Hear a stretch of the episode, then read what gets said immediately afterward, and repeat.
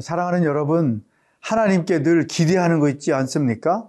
그리고 그 기대하는 것이 기도 제목이 돼서 하나님께서 이루어 주실 것을 바라며 기도하지요. 이것처럼 하나님도 우리들에 대하여 기대하시는 것이 있습니다.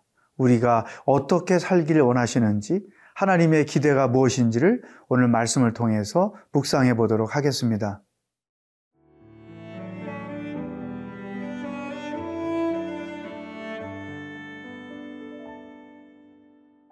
빌립보서 2장 12절에서 18절 말씀입니다. 그러므로 나의 사랑하는 자들아 너희가 나 있을 때뿐 아니라 더욱 지금 나 없을 때에도 항상 복종하여 두렵고 떨림으로 너희 구원을 이루라 너희 안에서 행하시는 이는 하나님이시니 자기의 기쁘신 뜻을 위하여 너희에게 소원을 두고 행하게 하시나니 모든 일을 원망과 시비가 없이 하라.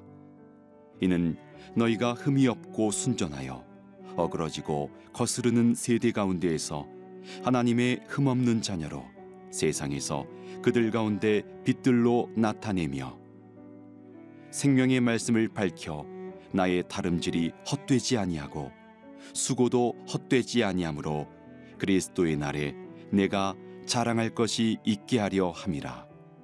만일 너희 믿음의 재물과 섬김 위에 내가 나를 전제로 드릴지라도 나는 기뻐하고 너희 무리와 함께 기뻐하리니 이와 같이 너희도 기뻐하고 나와 함께 기뻐하라. 우리가 말씀을 묵상하는 이유는 하나님의 원하시는 삶이 무엇인지를 깨닫기 위해서입니다. 오늘 본문 말씀에서 하나님은 우리에게 몇 가지 기대하고 계시다는 것을 발견할 수 있습니다. 그것은 곧 그리스도인으로서 우리가 어떻게 살아야 하는지에 대한 하나님의 응답이기도 하지요. 오늘 첫 번째 12절에 보면 그러므로 나의 사랑하는 자들아 너희가 나 있을 때뿐 아니라 더욱 지금 나 없을 때에도 항상 복종하여 두렵고 떨림으로 너희 구원을 이루라. 이 끝부분 말씀이 굉장히 중요합니다. 항상 복종하여 두렵고 떨림으로 너의 구원을 이루라. 이게 무슨 의미일까요? 하나님은 우리가 얻은 구원을 소중하게 여기기를 원하신다는 거죠. 내가 얻은 구원은 하나님의 은혜와 믿음으로 얻은 것이죠. 그렇지만 그 은혜와 믿음으로 구원을 얻기까지는 예수님이 십자가에서 죽으시는 엄청난 희생이 있었던 것입니다.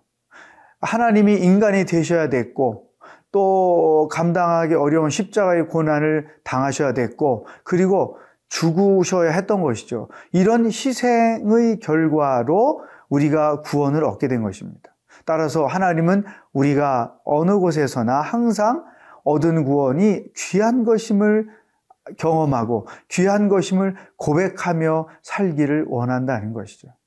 값비싼 은혜를 값싼 은혜로 만들어서는 안 된다는 것입니다.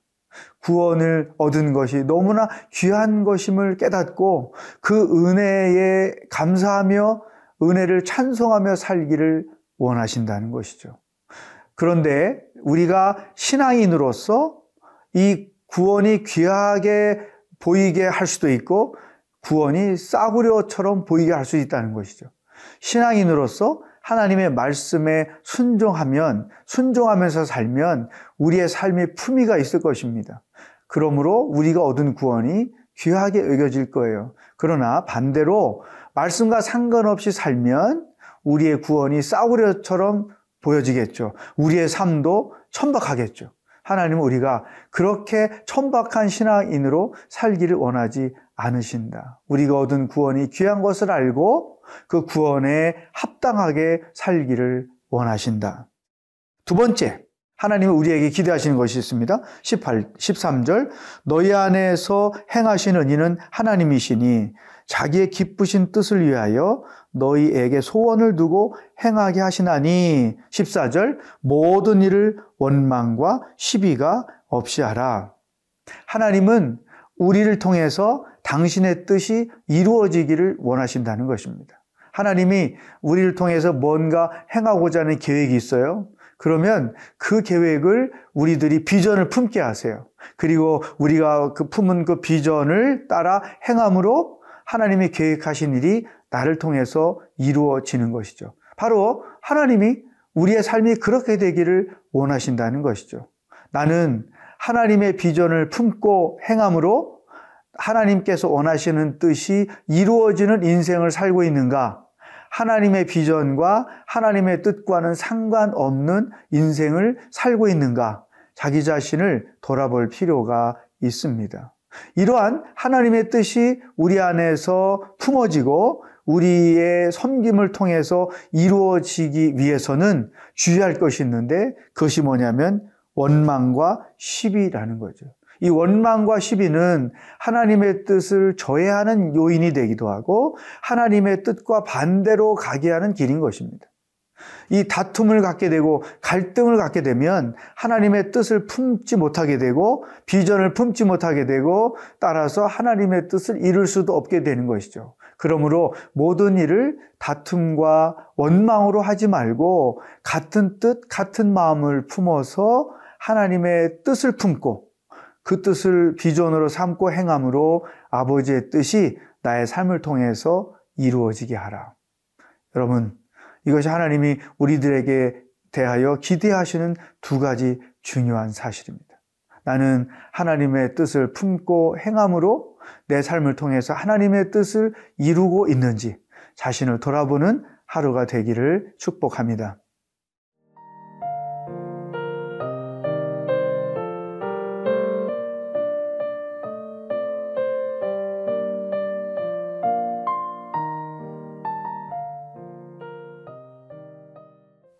하나님께서 우리들에 대하여 기대하시는 것이 네 가지가 있는데 그 첫 번째가 우리가 얻은 구원을, 구원을 귀하게 여기시는 것입니다.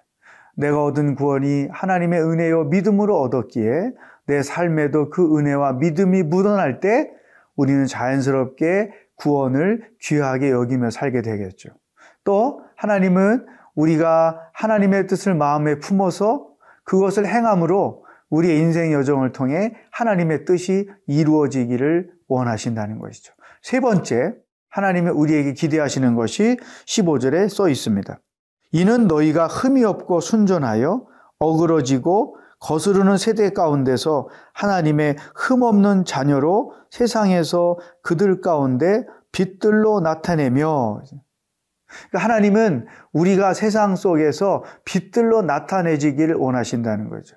우리가 세상 속에서 빛으로 살기를 원하신다는 거예요.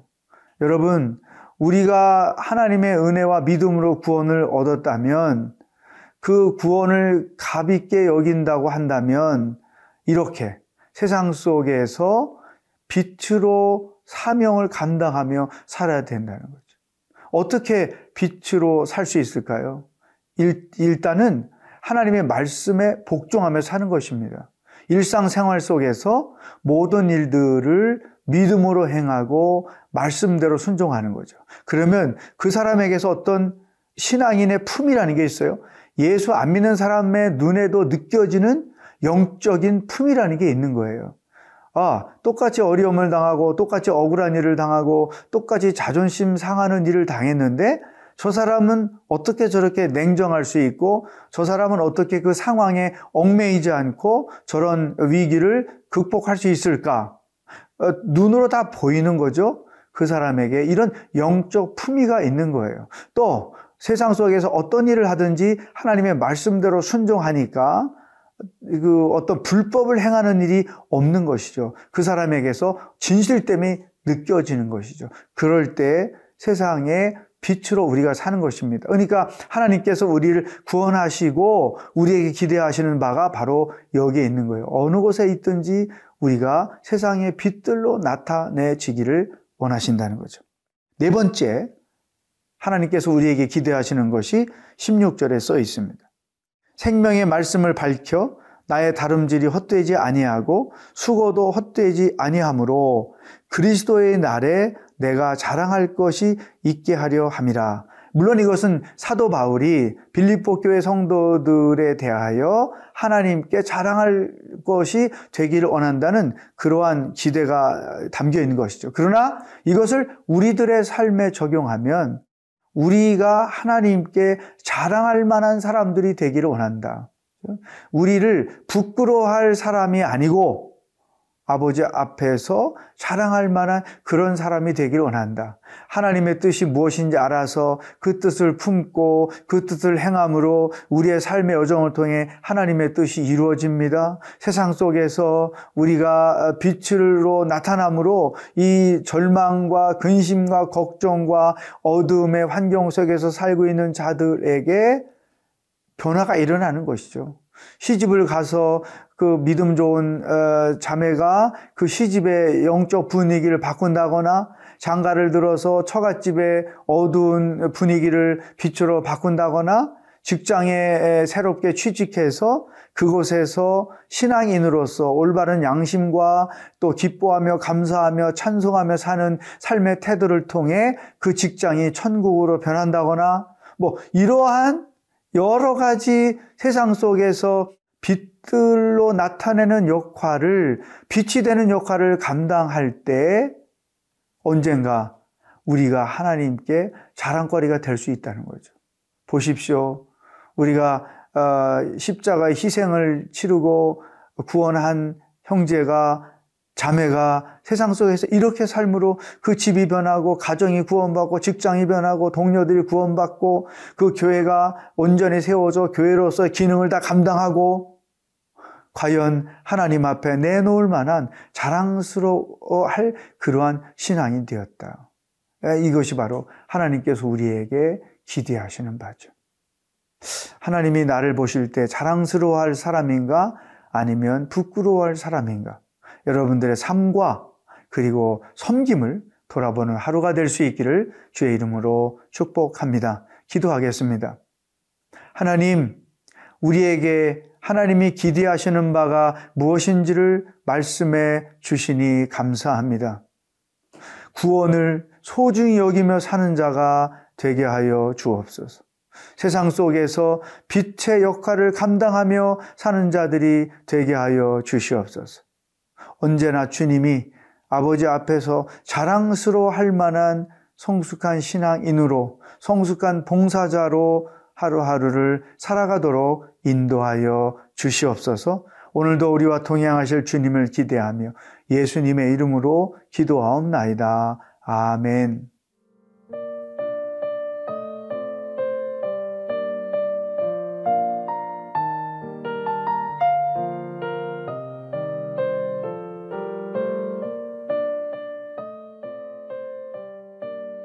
이 프로그램은 시청자 여러분의 소중한 후원으로 제작됩니다.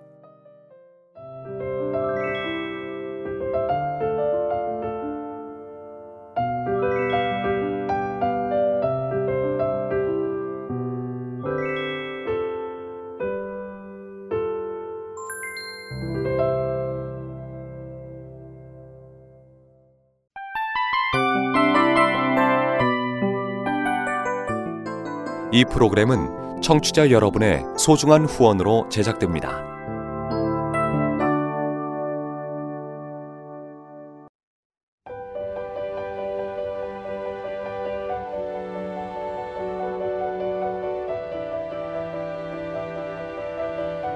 세상에는 수많은 교회들이 있지만 더 깊이 있는 말씀 강해를 찾기 위해 크기로만 교회를 선정하지 않습니다.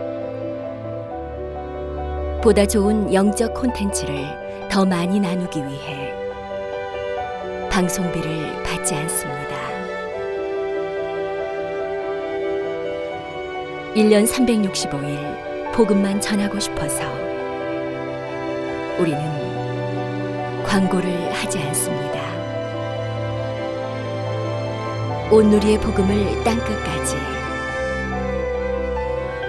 CGN TV와 함께 땅끝 성교사가 되주세요